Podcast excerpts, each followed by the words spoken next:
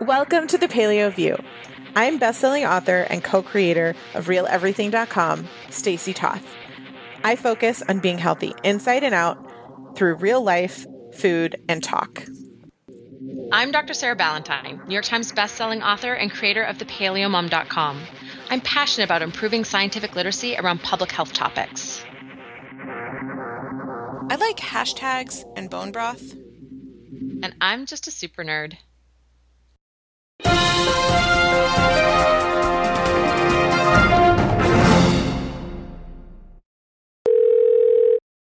Welcome back to the Paleo View listeners, episode 373, whereby Sarah has 98% of her voice back.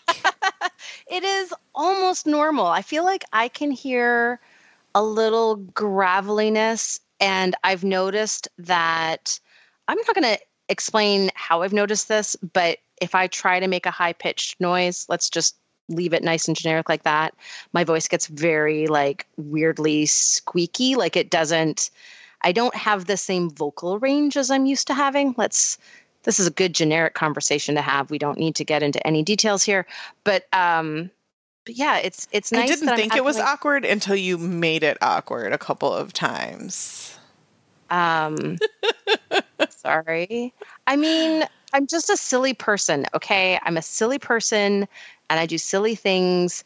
I make animal noises when the kids are bothering me just to entertain myself so that I'm not annoyed at my children. It's a lot less racy than I was thinking. No, it's just it's it's it's more just I just heard you uh, blush. Okay, I'm good. I did. I did blush. I, no, I'm just I'm just silly, that's all. Um, but I I do randomly break out into song and make silly animal noises in my day-to-day life and that is still not all the way back.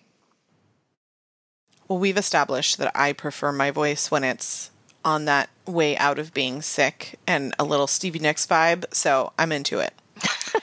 you know what else I'm into? What are you into? Powdered vegetables. Really, in the powdered form?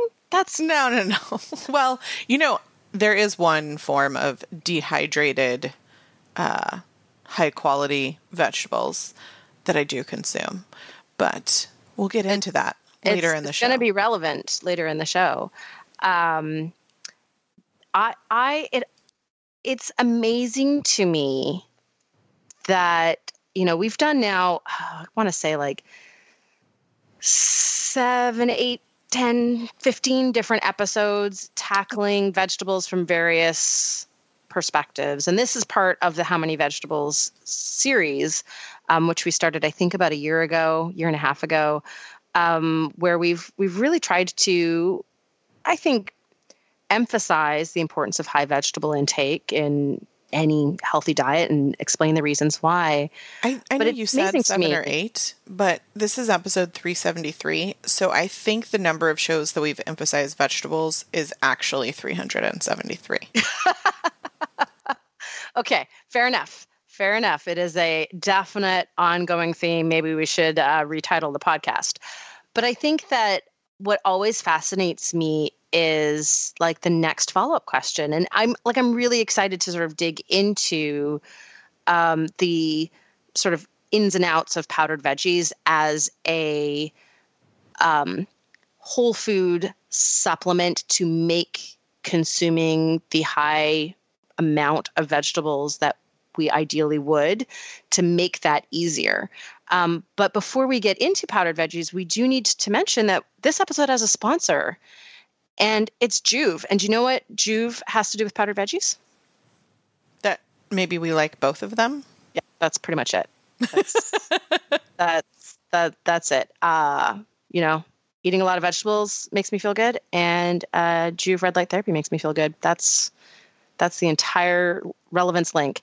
Um, but we've done several shows on the benefits of red light therapy. It is a science backed, there's over 3,000 different published clinical trials on red and near infrared light therapy, the wavelengths that Joovv uses.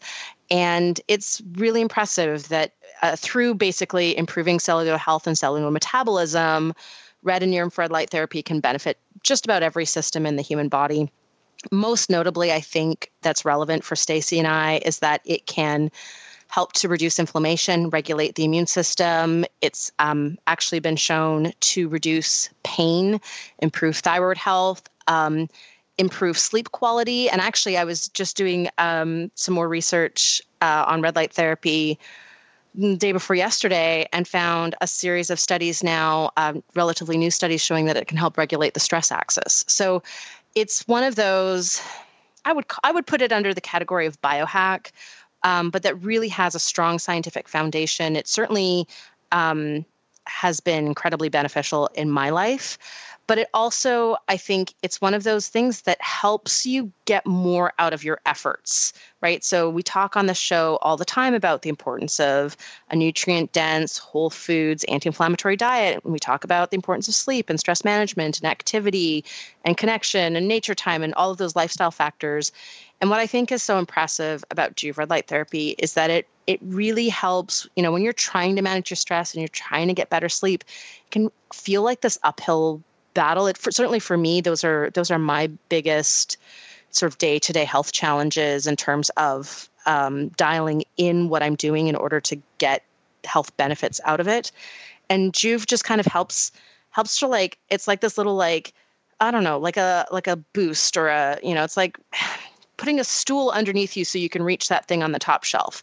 It just helps um, my body sort of figure things out so that I actually get the benefits out of all of the choices that I'm making that are supposed to give me benefits all day. And so I'm, you know, I'm a huge fan of Joovv. Um, the science is super compelling, and I think it's wonderful. And uh, I'm excited that they're sponsoring this episode of the podcast. You can learn more by going to joovv.com forward slash paleoview. That's J O O V V dot com forward slash paleoview. I want to remind people because I've actually gotten a couple of questions lately that Joovv does offer different sizes. The ones that we recommend are the ones that work together like Legos mm-hmm. that can connect to one another. So I know from a price point perspective, it's tempting to look at like the Go or the Mini in the hope that you can get benefits from that absolutely if that's what is in your budget and that's all that you can do then that's better than nothing. But i would strongly recommend starting with at very least the solo so that in the future if you want to have more red light it can combine to then make a duo or a quad um, and so on right? Like you and you can buy um, so you can very easily just uh, attach them together and hanging off of a door but you can buy like a wall mount or there's um i have mine on a rolling stand so i can move it around. So i can just push push it into the corner and then when i want to use it i can pull it out and put it closer to a electrical socket to plug it in. Um, and those are all things that you can also as you're building your quad say over time when you finally have your four solo panels to make your quad that's when you can figure out where you want to put like where's the what's the best stand option? And maybe you have it on a door when it's just a solo but you want to move it to a wall mount later. That those are also things that you can add on.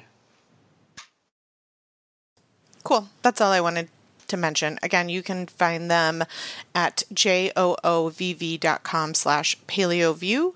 And we are happy to answer any questions you have. Like i said i I have been getting some via like Instagram DMs and stuff like that. Feel free to reach out to us and we're happy to help you.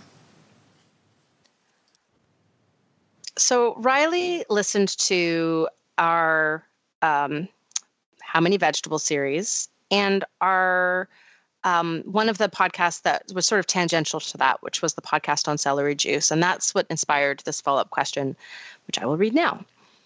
Riley says, when I found y'all, I don't even remember how. Maybe Sarah was interviewed on Chris Kresser's pod, not sure.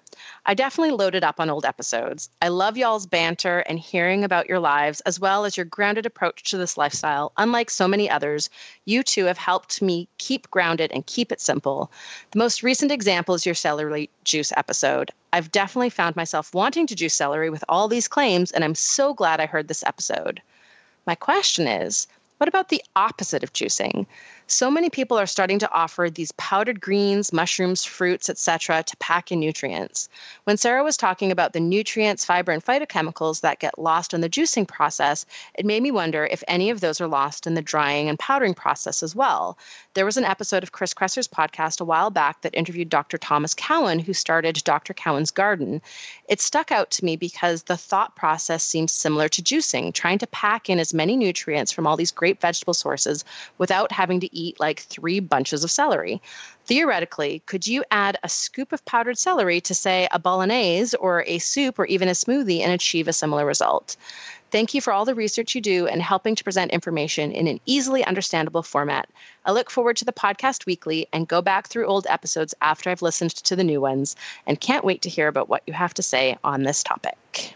Um, so it's interesting to me to hear about the opposite of juicing. I have not.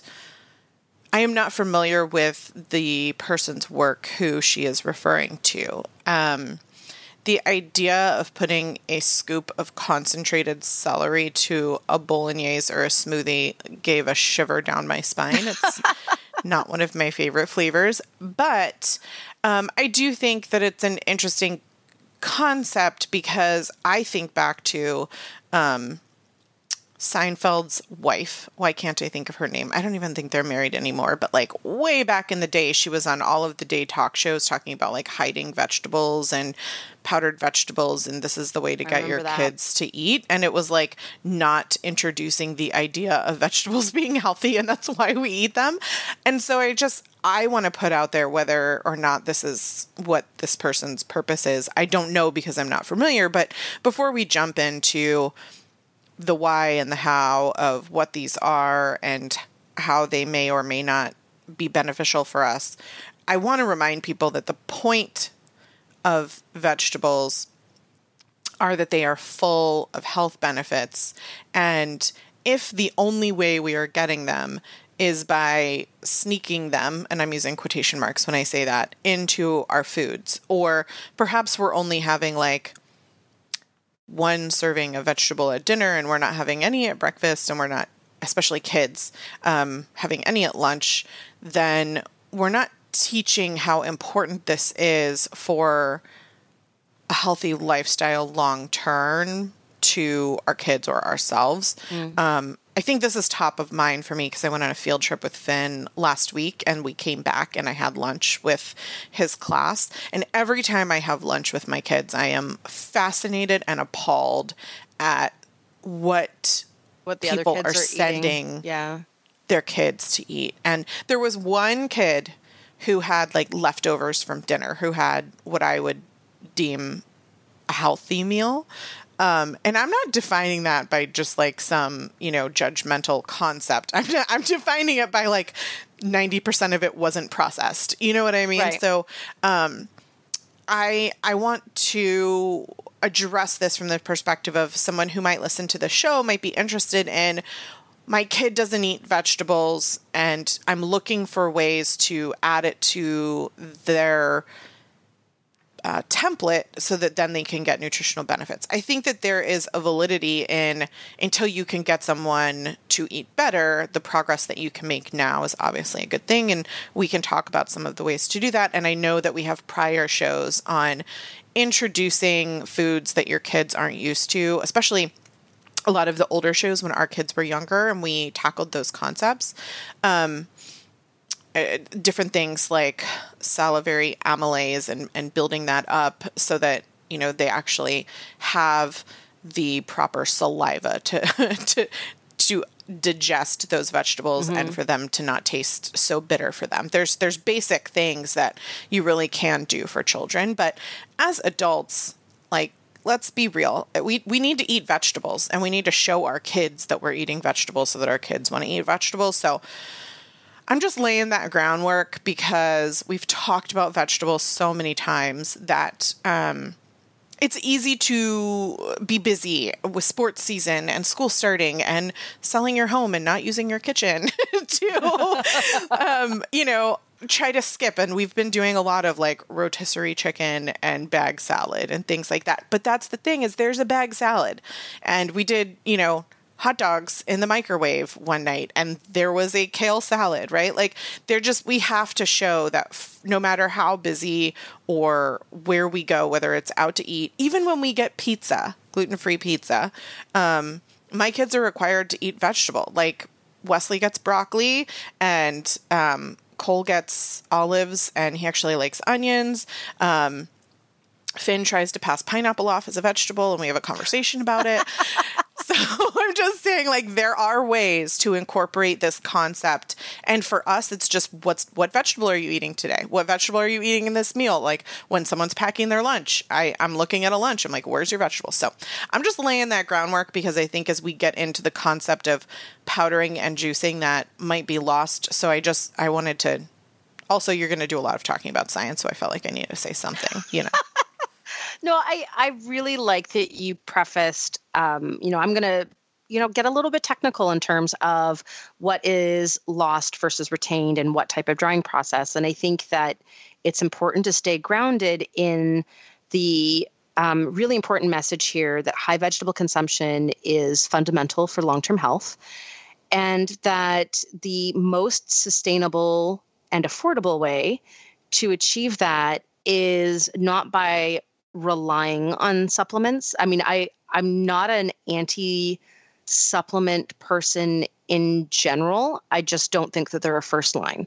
Um, I think they are a uh, refining, tinkering, troubleshooting tool. And so when it comes to using supplements to replace something that you're having a hard time consuming as part of your diet, I think it's really good to be reflective and look back at why am I struggling to get this in my diet and what can I change about my routine that might make that easier. Um, and that doesn't mean that there's no place for supplements. I actually have tried uh, one of the Dr. Cowan's gardens. Uh, someone gave me his leek powder at one point, which I have tried that, and it's actually um, I've started using it when I make um, homemade uh, dips or um, I have put it into a few things when I've, you know, it's kind of like, oh, I'm, I, I, I thought I had two onions at home, but I only have one, but I wanted two for this thing. Oh, I'll grab some leek powder. That'll kind of give me a similar flavor. So I have actually used it that way. And I know that, um, because I have tried this one product, I, I'm somewhat familiar with with Dr. Cowan, and it really his goal is to make eating more vegetables easier. And he has sort of a, a variety of products that I think actually comes out of his own garden, and I think are fairly low temperature, dehydrated. Although I'm not, I don't know the entire process that that um, they're using to to make those products. Um, so I want to I want to sort of say like I, I I think that there is a healthy balance where we are making an effort to eat as much fresh vegetables as we can, uh, teach that you know behavior to our children as a just you know part of healthy living. And then also utilize supplements for for example you know maybe it's just breakfast is just so hard to get those vegetables in and it's nice to have a little powder that you can throw into scrambled eggs. Um, or maybe it's for me it's traveling. So i really rely on these types of supplements when i'm traveling to make sure that i'm getting enough um, vegetables as well as organ meats. So that's that's where I rely on food based supplements. So um, I really like Stacy that you sort of grounded us in in that I think central message before I talk about the different ways of dehydrating vegetables and creating vegetable powders. There's really two different sort of classes of methods, um, and they basically fall under the with heat method or the you know, without heat or, or with refrigeration method. Um, there's a lot more different techniques that have been developed for creating vegetable powders that utilize heat. So there's uh, dehydration, and even within dehydration, there's various um, different technologies convection, oven drying, hot air drying. Um, there's also things like sun drying. Um, you can use infrared light to to dry um, vegetables and make vegetable powders. There's a microwave drying process that can be used. There's a vacuum drying, so it's under vacuum and heat to create vegetable powders. And um, the temperature that's used and it can vary pretty dramatically, but it's typically somewhere between 60 and 80 degrees Celsius. Um, so just sub boiling point, but it can be, there are various methods where the, the temperature of the food is getting higher. So the food is actually being cooked while it's being powdered or dehydrated. Uh, with when you compare to methods without heat, it's basically freeze drying. That's that's basically the only method out there, um, which is also called lyophilization, which I used to do in the lab, which is why I can say that word as though it's no big deal. And I will talk about that in more detail. I want to talk about first the heat based processes because those are the ones where you lose nutrients. And it it's not as bad as some people think, um, but it varies by the food, by the um, exact process, and also by the nutrient that you're looking to measure. And this is where I think looking at powders, especially um, these types of processes, are used, for example, in the the types of powders that you would get in uh, like a um, uh, you know powdered soup packet, right? Like um, you know those types of um, very um, sort of convenient inexpensive foods, might be mixed with tons of MSG. This is the standard process. Freeze drying is very expensive to do. And so you're going to see more freeze drying and sort of boutique niche products, um, often things that cater to our community. So, in heat drying, there's been a variety of, of papers that have looked at uh, the different nutrients and retention. And I just wanted to, to quote a few numbers that I thought illustrated the variability in nutrient retention really well. So there was one um, one paper, and it was actually really looking at uh, soups. So the whole idea was um, they were looking at fresh vegetables, fresh cooked soup, or dried powders that were then made into you know mixed together that would, would then be reconstituted to make a soup, and looking at the nutrient retention. Um, and this is these are studies that are um, I think really interesting when you see them because the the idea is to make a better manufactured food. And anytime that some kind of food science thinks about nutrients i think that's great. So this study looked at a variety of, of different ingredients that were going into their soups and um, i'm going to quote tomato onion and pumpkin so they have a, a, nutrient density score that was a reflection of the fiber content, magnesium, iron, zinc, potassium, vitamin A, vitamin B1, vitamin B2, vitamin B3, vitamin B6, vitamin C, and vitamin K1. So those were the um, nutrients. They um, they then got their nutrient density score based on those. And the dried tomato, right, the powdered, dried and powdered tomato, only had 67% of the equivalent of a fresh tomato in terms of its nutrient density score. So that means it basically lost a third of its nutrients in the dehydration and powdering process. But the onion had 95% compared to fresh. Pumpkin was 93%. So there's definitely certain nutrients are more volatile than others. I mean, these are all nutrients that were, um, these are all uh, powders that were created the same way. And so um, this shows you that it's, it's, it's really hard to make a you know, oh, a powdered vegetable only has half the nutrients of a fresh. Like I can't really make a statement like that.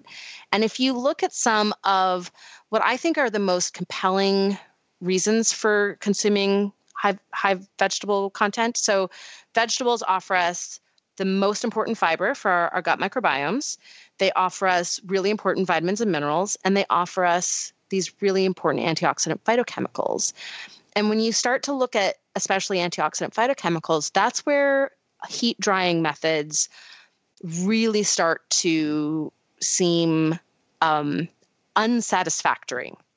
So there are now some studies that have looked at flavonoid content, which includes flavonols, flavones, and catechins, and shown that in the sort of convection hot air drying methods, that the powder can have as little as 3% of the flavonoid content as the starting fresh food.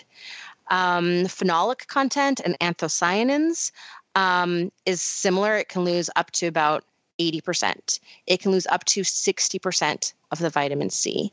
And it seems as though the higher the temperature um, of the drying process, the uh, lower the nutrient content is of the end product. So that's we're looking for um, something that was a low enough temperature processing that it can still be called raw might be beneficial.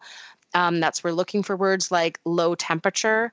Um, but it's interesting because there's not really a, you know, anything below this temperature is good and above this temperature is bad because of the high variability depending on what nutrient you're evaluating, right? Minerals tend not to be lost in this process. Um, but vitamins and um, phytochemicals are. And so uh, it really depends on how you how you are measuring nutrient loss, and also depends on the exact food and depends on the exact dehydration and powdering process. But it's not just the dehydration itself. Um, you know, the heating. You're basically heating up the food to remove the water right? That is that is what that is achieving. The whole idea of creating these powders is you're basically removing ideally all of the water content and leaving behind everything else. So you basically have the vegetable without the bulk that water would add. So the unfortunate thing is that most of the typical grinding techniques to make a vegetable powder also cause loss of nutrients so, um, grinding, um, the, the sort of normal methods for grinding after, say, convection, dehydration, or hot air drying would add mechanical heat. Um, and unfortunately, um, most of the energy that is applied to these now sort of dehydrated vegetables in order to ground to make vegetable powders, but 90% of that energy is applied in heat. So um, only that 10% that's left is actually used for creating small particles. And the foods can heat up uh, in excess of 100 degrees Celsius. And so there have been various studies looking at what happens additionally to nutrients after the food's been dehydrated when it's ground. And it's shown that there can be an additional loss of um, sort of volatile compounds. Those are all of the aromatic compounds that actually give the vegetable powder the flavor of the vegetable. Um, you can lose about an additional 30% of those. You can lose um, most of the flavonoids. Um, there's been studies showing that the antioxidant capacity after grinding of certain sort of like this is in looking in the supplement industry now. So looking at uh, high antioxidant fruit powders, right? There's a variety of those um, basically shown that by the time you dehydrate and use mechanical grinding, the uh, finished product has no antioxidant capacity through the complete loss of all of those antioxidant flavonoids. Um, and uh, and it's interesting because that really seems to be again sort of due to the heat that's being added to the food unintentionally through grinding. So there are some processes where they either pre chill um, the food or they pre cool the equipment or they add um, some kind of coolant through the process try to keep it um, keep the food uh, not from stop it from getting so hot. And that will help to reduce the nutrient loss um, but that's that's one of the things that I think is a real challenge for the food industry right now. Is there's definitely a market for vegetable powders, but these are these are the like the standard inexpensive ways of creating them. Is through something like convection, um, dehydration, or hot air drying with mechanical grinding, and depending on the the food that you're creating the powder out of and the exact process and how you want to measure it, you can lose really some of the most compelling nutrients that are in the food that make it a healthy food to such a level that consuming that powder becomes nearly pointless. Now, compare that to freeze drying because freeze drying, also known as lyophilization, is awesome. So, this technique in comparison is done um, both under uh, cold, very cold temperatures. um, from minus two to minus 10 degrees Celsius in a vacuum. So it is done in the absence of oxygen. And what it does is basically it's like sucking out, it's like freezing the water molecules um, and sucking them out of the food basically at the same time. And what that actually ends up doing, if you've ever bought like freeze dried berries or something, right? There's a lot of different brands that offer uh, freeze dried fruits as a snack. You'll see that it actually can retain the entire shape. And th- there's, there's sometimes the foods that are relatively fragile under other drying conditions. And so freeze drying is fantastic for retaining color, shape, aroma, flavor profile, but also nutritional value, which um, is the thing that I uh, generally look at first and foremost. And it is in part done because of the low oxygen environment.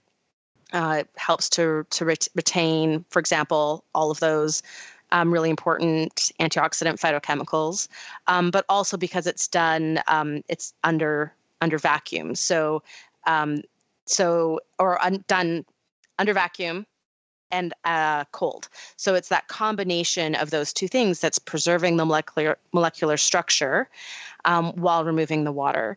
And so there's almost no loss of flavonoids in freeze drying, which is really fascinating. And looking at all the same, right? Flavonols, flavones, uh, catechins, phenolics, uh, anthocyanins. Those things generally can be completely preserved. Um, and again, there's definitely some foods that are more susceptible to nutrient loss under even freeze drying conditions than others. But when you're losing, um, say, you're looking at a food like the aforementioned tomatoes, when you're looking at a food that's more susceptible to nutrient loss uh, under, we'll just call this like drying preservation techniques, um, you're looking at, you know, maybe a 10 to 20% loss, at most a 50% loss compared to 97% loss. Um, and most of the studies have have really shown that nutrient loss is more like in the 5% range. So you're retaining a lot more of the vitamin C, a lot more of the antioxidant phytochemicals, um, and a lot more of the other vitamins. And there's been a huge variety of studies now that have looked at um, freeze drying of, of different fruit, of different vegetables, and generally shown that it is by far um, the best nutrient retention as well as the best retention of um, things that are reflecting phytochemical content. So, you know, color, flavor, um, the aroma, those are all things that phytochemicals are contributing to. And then when they actually go in and measure phytochemicals, um, they're actually showing, again, really excellent retention. So compared to other methods. Can I just interject for a second? Sure. Because my mind was blown for a minute. And then I remembered we previously talked about how frozen vegetables are infinitely greater than, for example, canned vegetables that you could buy at the store because they're peaked at they're picked at their peak freshness and very little um, removal of the nutrient value from that as well. So this does make sense. And then I remembered that NASA freeze dries. That's how they choose mm-hmm. to give their food to their astronauts. And I'm like, of course NASA had this figured out and knew everything. I feel like anytime I'm looking for good info, I need to just add NASA to the Google search bar. For sure. Um, actually, um, and I I thank you for for pausing me there for a second because one of the things that I forgot to mention is there's even studies showing that freeze drying can increase the concentration of phytochemicals, um, and that is crazy awesome. It basically means that there's something about freeze drying that is um, causing precursor chemicals to be converted into the active chemicals. And so there's even some studies showing um, like you might lose, you know, most studies showing it's like five to 10% at most. Um, you might lose at as much as 10% of some nutrients, but you might get 50% more of others through freeze drying. So, in terms of how um, that preservation technique impacts nutrients, it's basically, I would say it's a wash. So I would say consuming something freeze dried is pretty close to equivalent to consuming the um, fresh food. Now, that does also mean that freeze drying needs to be combined with a grinding technique to make a, a freeze dried vegetable powder that keeps the powder cold. So you can't take your freeze dried food and then use mechanical grinding and add tons of heat and expect to still maintain all those nutrients. So there's um, two grinding techniques that are typically used with freeze dried foods. One's called cryogenic grinding or a freezer mill. So that's the most common. So it's basically, you know, grinding under these cold refrigerated conditions. Um, the other one is called a jet mill, which causes micronization. Um, and I don't know how common that is in consumer products, but it's sort of an interesting technique because it basically involves like smashing the food together like a particle accelerator to make it like break apart into smaller pieces but it creates um, a really really fine powder which means that's it's able to dissolve into cold liquids which is one of the other i think benefits of um, freeze drying is because it's because of the way that the powder is created, it on average creates something that is more dissolvable than uh, dehydration that uses heat. I'm fascinated. I guess I would have thought dehydration wouldn't have been as uh, to me the the hotness you of the almost air. said an expletive. No, I didn't. I inserted an expletive in what I thought you were going to say. Um, no, I'm just struggling to find my words, which you know is normal. Uh, but to me, dehydration because the temperature is so much lower, I wouldn't have thought it to produce the same results as, for example, oven heat and stuff like that, which we've also covered on the show as um, affecting nutrient value of foods. But then you're also getting this offset of reducing lectins, which in turn is making it potentially more absorbable, which is why we say we need to eat a variety of raw and cooked vegetables all the time. Shocker! Um, anyway, I would have thought that the dehydration being a lower temperature wouldn't have impacted the nutrient value as much. So I'm a little Mhm. surprised by that. Yeah, I think um, you know it's likely that you know because if you were to convert that to an oven temperature, if you were going to create your own, um, you're looking at 225 to 250 Fahrenheit range in the oven, um, 200 range, and I think um, part of it is the fact that um, the fact that it takes a long time to you're basically trying to evaporate the water molecules out whereas freeze drying crystallizes them and then like sucks them out. It's sort of a it's it's um it's basically the energy that you're applying to the water molecule is quite different right? And one you're trying to slow it down and one you're trying to speed up its vibration so that it will um, evaporate.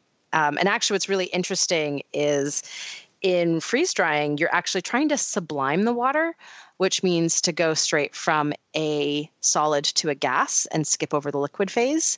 So you create the solid um, water crystal and then evaporate it through the vacuum.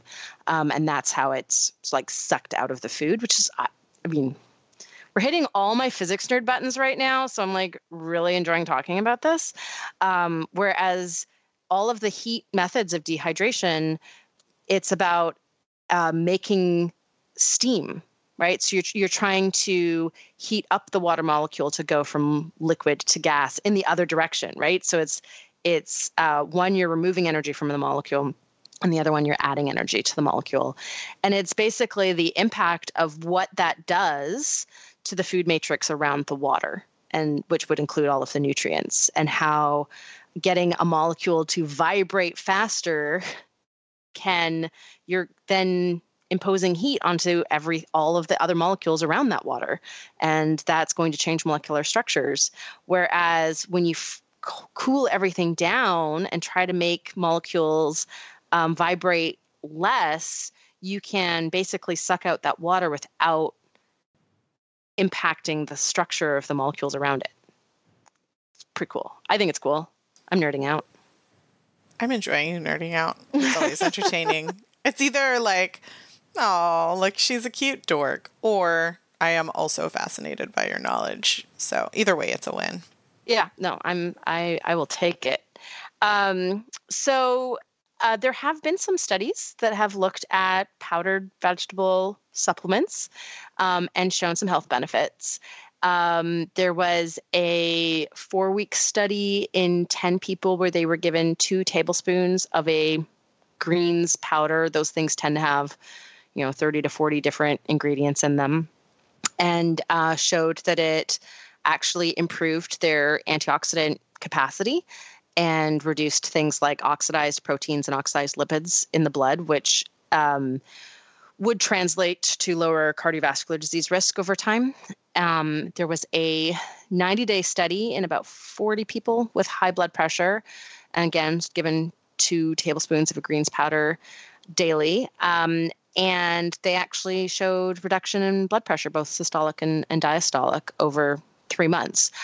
However, those things are really exciting but like it's the same effect when you do studies where you just give people more vegetables so um, it's nice to see that a powdered vegetable supplement can show measurable health effects in a relatively short period of time in humans but it, there's nothing special about powdered vegetable even a freeze dried vegetable that um, you're not necessarily going to get from a fresh vegetable.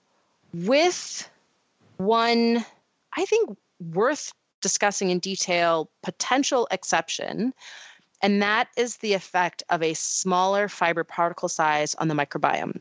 So, this is relevant to a vegetable or fruit powder, but it's also relevant to making a smoothie in a high powered blender or a pureed soup in a high powered blender.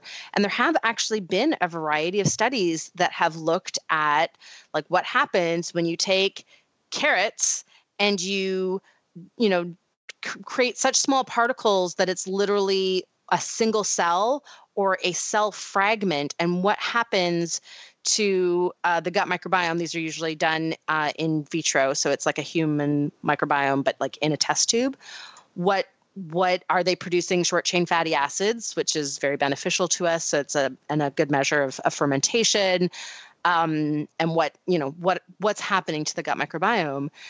And what's really interesting is that different foods um, are fermented faster as a small particle size, and others ferment faster as a large particle size. So the carrot studies, there's actually a couple of them that I just mentioned, they actually found that larger cell clusters, so they were like clusters of seven or eight cells as opposed to single cells, so still a powder, but not a micronized powder actually fermented more rapidly than single carrot cells or than cell fragments. And the reason was the research was actually able to show is that the um, the cell structure that promoted bacterial growth that um, the bacteria were actually basically eating was the junctions between the cells rather than cell walls uh, which is fascinating because in some plants, it's the exact opposite. So, for example, there's been a, a variety of studies um, in wheat bran, um, and those are usually done for feed, right? So, for you know, trying to protect the microbiome of chickens by feeding them, creating a, a pebble that has a micronized wheat bran in it. Um, but just as a, uh, you know, I'm obviously not endorsing wheat bran consumption here, but just as an academic, how changing the particle size impacts fermentation, smaller particles are fermented more rapidly than larger particles. And it's really because um, the details of fiber structure matter. So um, all plant cells have fi- like fiber is part of the cellular structure, and different types of fiber um, are parts of different like different parts of the cell. They're you know glue that holds other fibers together, and um, the the detail of the molecular structure matters in terms of what types of bacteria can access it, how easily they can access it, how easily they can use it as food. And it's one of the reasons why a high variety of vegetables is really important for supporting a healthy and diverse gut microbiome. It's one of the reasons why we want to mix up consuming some raw and consuming some cooked vegetables because changing the fiber molecular structure through the heat applied in cooking changes what type of bacteria are going to use that fiber as a substrate. So it changes what types of bacteria that food supports, which changes everything about the gut microbiome. But what's fascinating is, for example, there was a study in bananas and showed that bacteria actually prefer the um, cell walls of bananas rather than the resistant starch contents. We always think of bananas as being a pretty good source of resistant starch. Our bacteria actually like the cell walls of banana cells better, which means that a banana powder would be a great food for the gut microbiome. But with mango, it's the complete opposite. Our bacteria want the thick vascular fibers in between the cells. Uh, very, very different. So then you're talking about a larger particle being a, a better thing um, or whole mango, even better. So, um, so when it comes to the gut microbiome, it's there's not again you can't make a concise statement of vegetable powders are fermented more readily than the fresh vegetable. That's sometimes true, and it's sometimes completely the opposite. Um, and it's also worth noting that faster fermentation isn't always better. Um, if something is fermented faster, it feeds bacteria in the upper part of the GI tract and it's you basically used up by the time it gets to the large intestine. Ideally, we would consume a mix of fibers, some that ferment slowly and some that, that ferment quickly, and so that you would actually spread the fermentation throughout the entire digestive tract. So that the end sort of conclusion of that is that there's nothing wrong with um, powdered fruits or veggies from a, a, gut microbiome perspective, or pureed soups or smoothies. Um, but uh, and that sometimes that might actually be beneficial, but there's not a there's not an argument to be made in favor of powdered fruits and vegetables or smoothies or pureed soups or chewing 300 times that um, there's not an argument that can be made in favor of that from a gut microbiome perspective. So that there's not a aha here's the magic thing that makes these so much better. So whether we look at it from a nutrient perspective or a gut microbiome perspective we're basically seeing the same thing that freeze dried retains nutrients and that there's nothing about vegetable powders that makes them a compelling substitute for fresh fruits and vegetables other than how it might fit into our life and and convenience.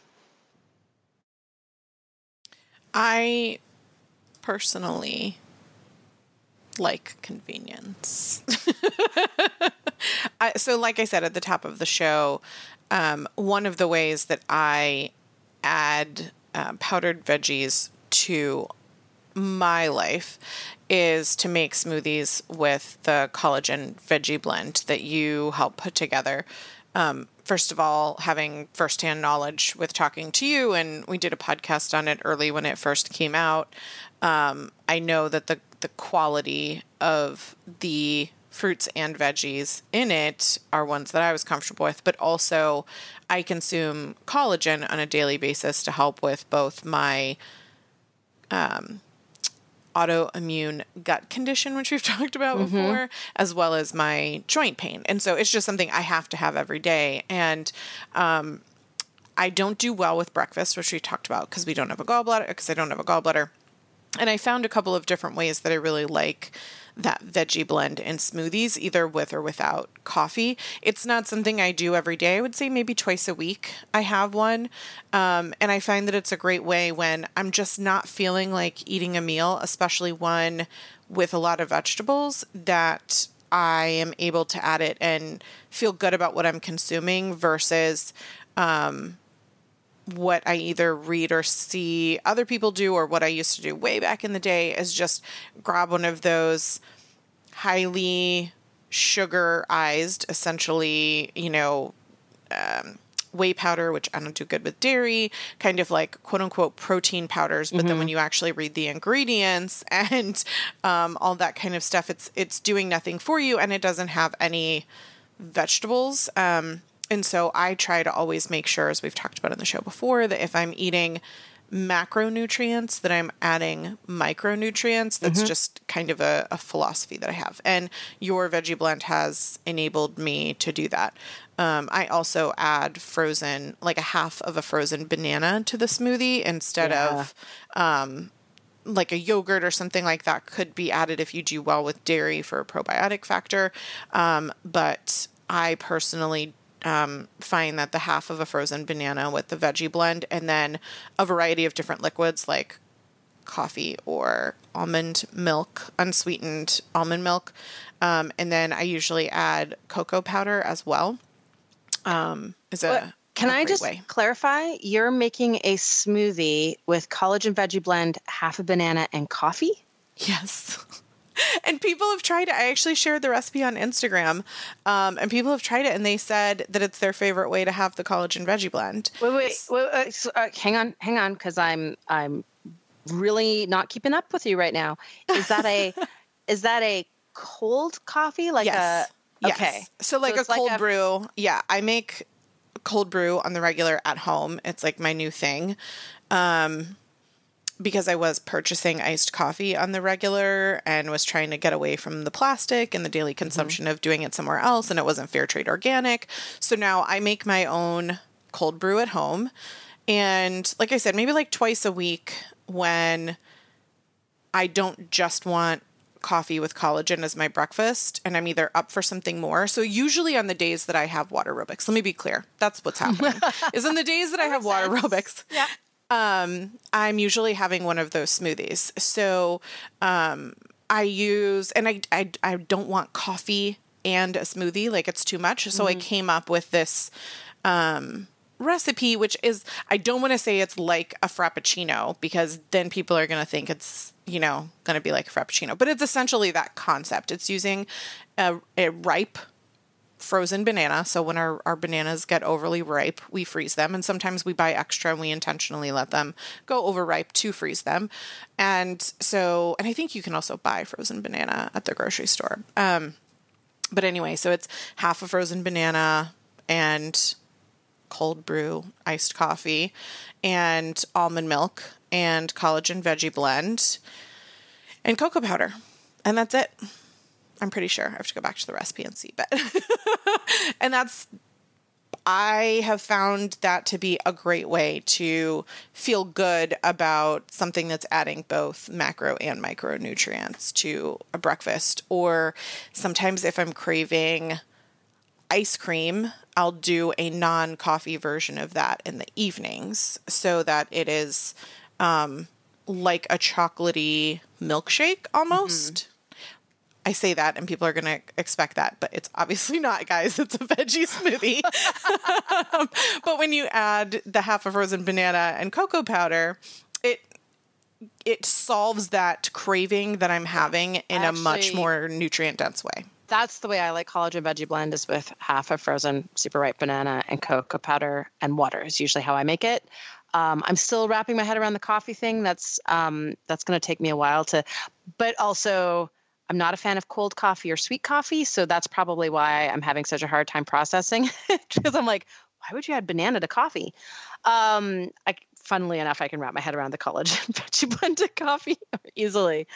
Um, but I think it would be sort of worthwhile uh, since uh, you brought this up, sort of, you know, recommend to people, give them the the the the step back, this 20,000 foot view of Vital Proteins Collagen Veggie Blend, it is AIP.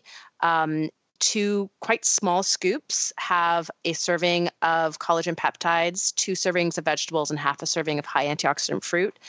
And of those two servings of vegetables, about one is from sort of carrot and butternut squash. And then the other is from leafy greens, mostly kale. There's a tiny bit of spinach um, and a tiny bit of broccoli. And so it also is. Um, a really nice, you know, it has 11 different fruits and vegetables in it. So it really does give you all of that variety. And it was something that Vital Proteins and I worked on formulating I want to say it was over a year from maybe a year and a half from our first discussion about collaborating on this product to the product actually launching. And then a year after it launched, we reformulated it. Um, and so this is now what you can you can purchase, and you can get it at like Whole Foods has it, Sprouts has it. Um, obviously, you can buy it from vitalproteins.com, and we would always appreciate you use our link.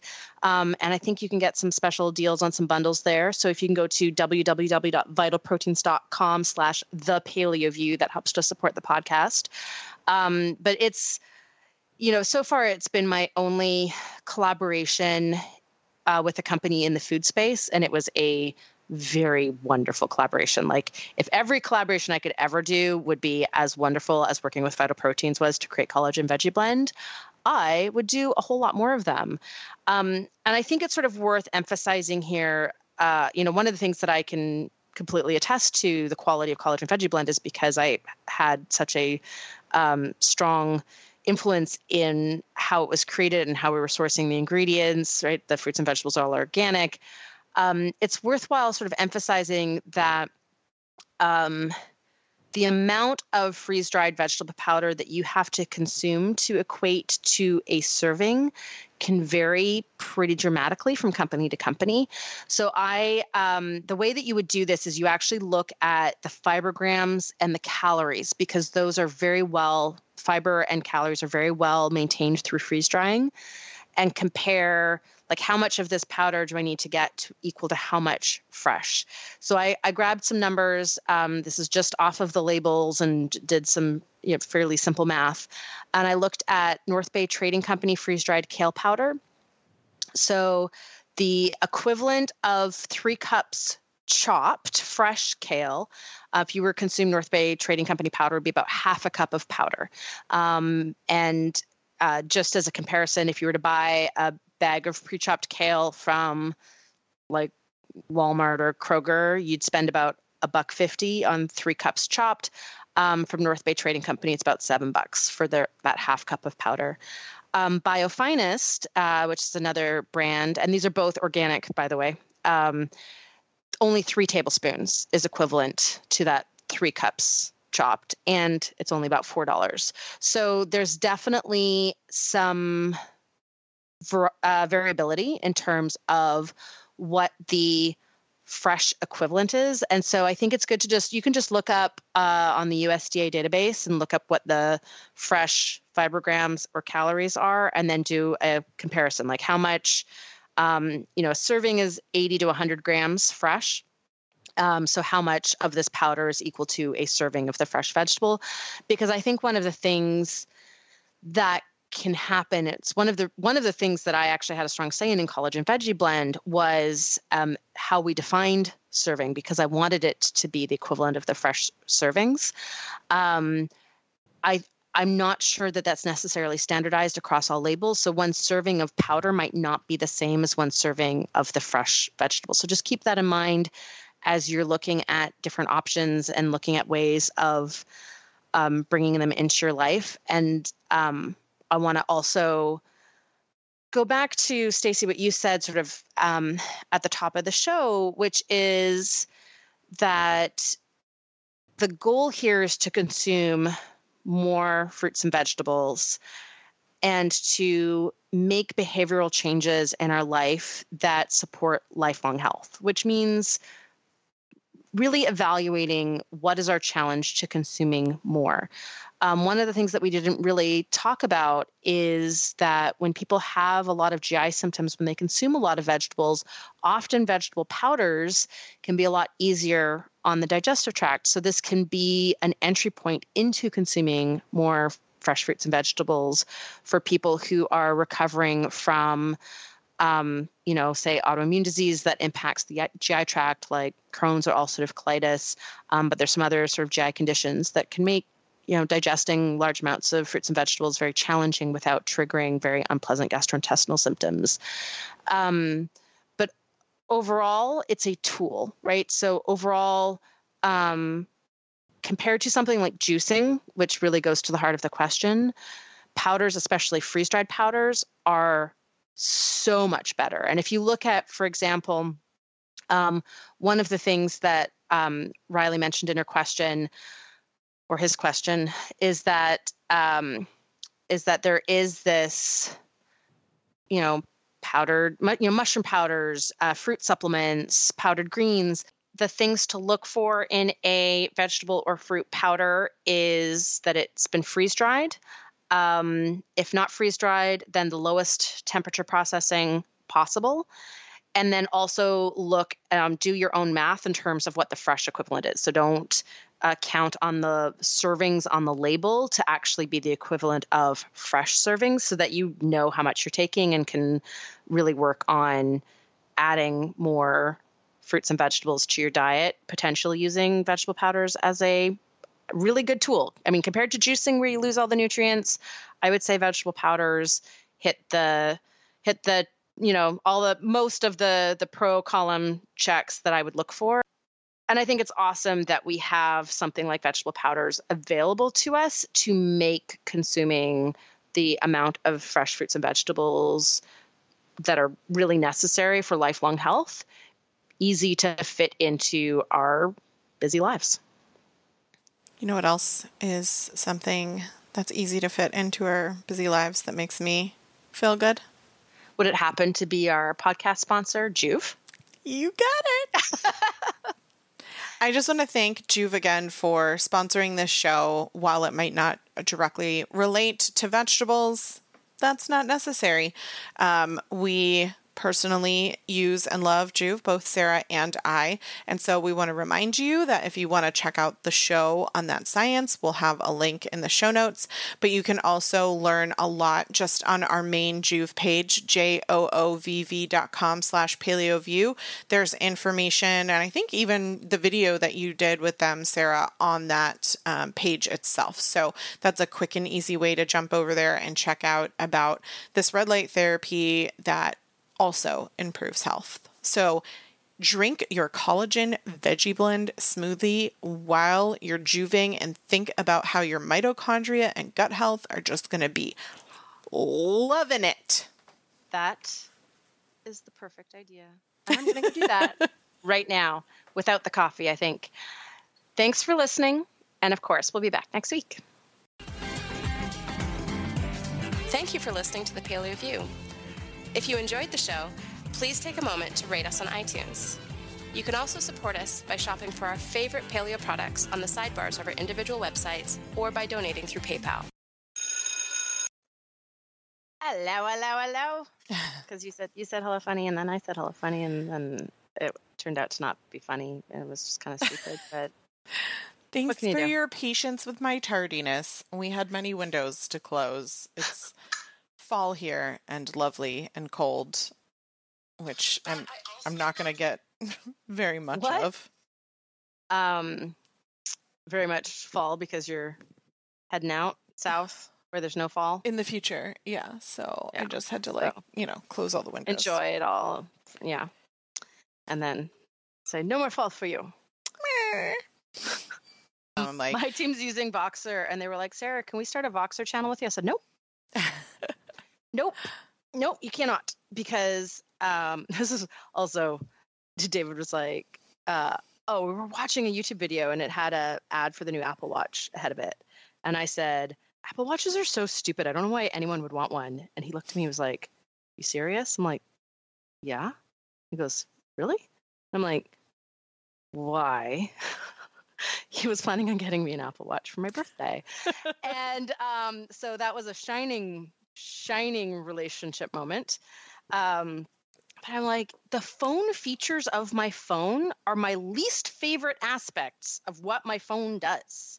I like everything else, but like being able to call me and text me and check my email on my phone, those are all the things that like make me stressed. I like, you know, I do like being able to work on my phone, but I also really like playing on my phone and, you know, being, you know, asking my phone things like, tell me about the Ottoman Empire, you know, like random stuff that's just comes up in conversation that you used to just finish the conversation and never find the answer to your questions. And now you can learn the answers.